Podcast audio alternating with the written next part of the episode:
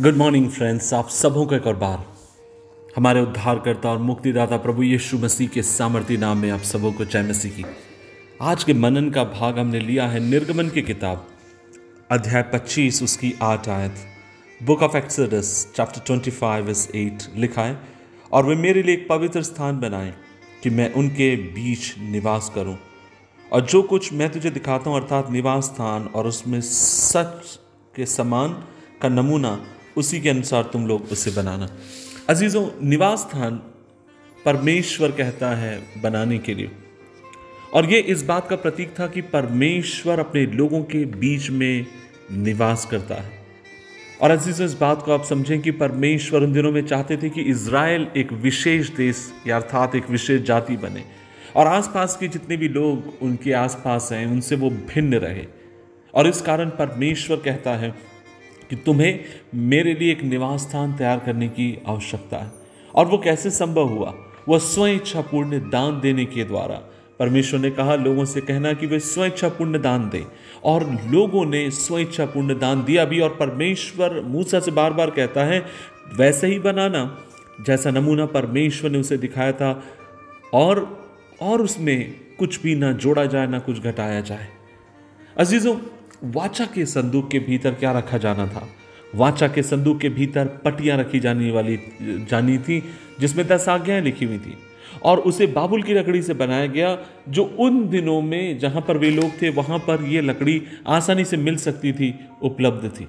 उसके भीतर चार कड़े लगाए गए, सुंदर से उसे मड़ा गया भीतर और बाहर, उसे डंडे में फंसाकर वाचा के संदूक को उठाया जाता था। और फिर आप और मैं ये भी देखते हैं कि उसके ऊपर प्राचित का घर ढकना है।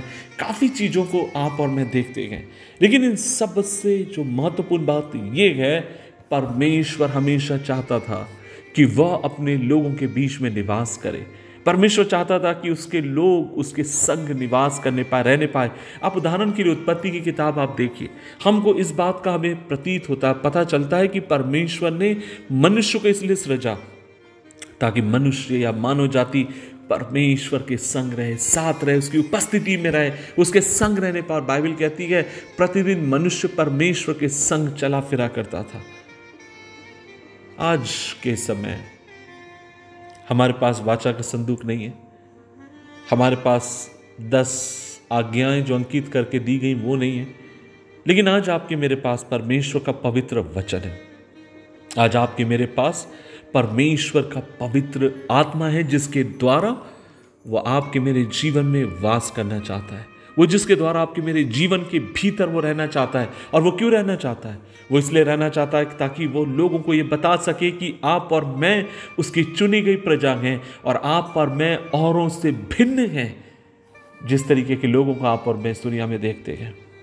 अजीज़ों, हमें आवश्यकता है कि आज के समय हम अपने हृदयों को शुद्ध करें और प्रभु के लिए अपने आप को पवित्र करें, प्रभु के लिए अपने आप को अलग करें ताकि उसका निवास आपके मेरे जीवन, परिवार, कलिसिया, समाज और देश में हो सके। आज हमें अपने आप को जांचने की ज़रूरत है, अपने आप को परखने की ज़रूरत है।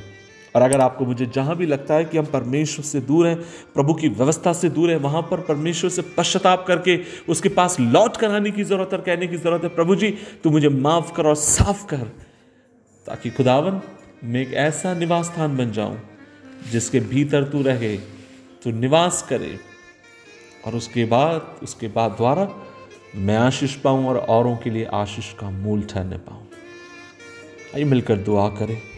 प्रभु जी, धन्यवाद कि तू हमारे जीवनों में वास करता है और शुरू से तेरी यही इच्छा थी। और प्रभु जी, आज हम दुआ करते हैं तो हमें माफ़ कर और धोकर साफ़ कर, ताकि प्रभु जी में एक ऐसा निवास स्थान बन जाए, जिसके द्वारा हम तेरे नाम की महिमा कर सकें। यीशु मसीह के नाम से मांगते हैं। आमीन आमीन आमीन।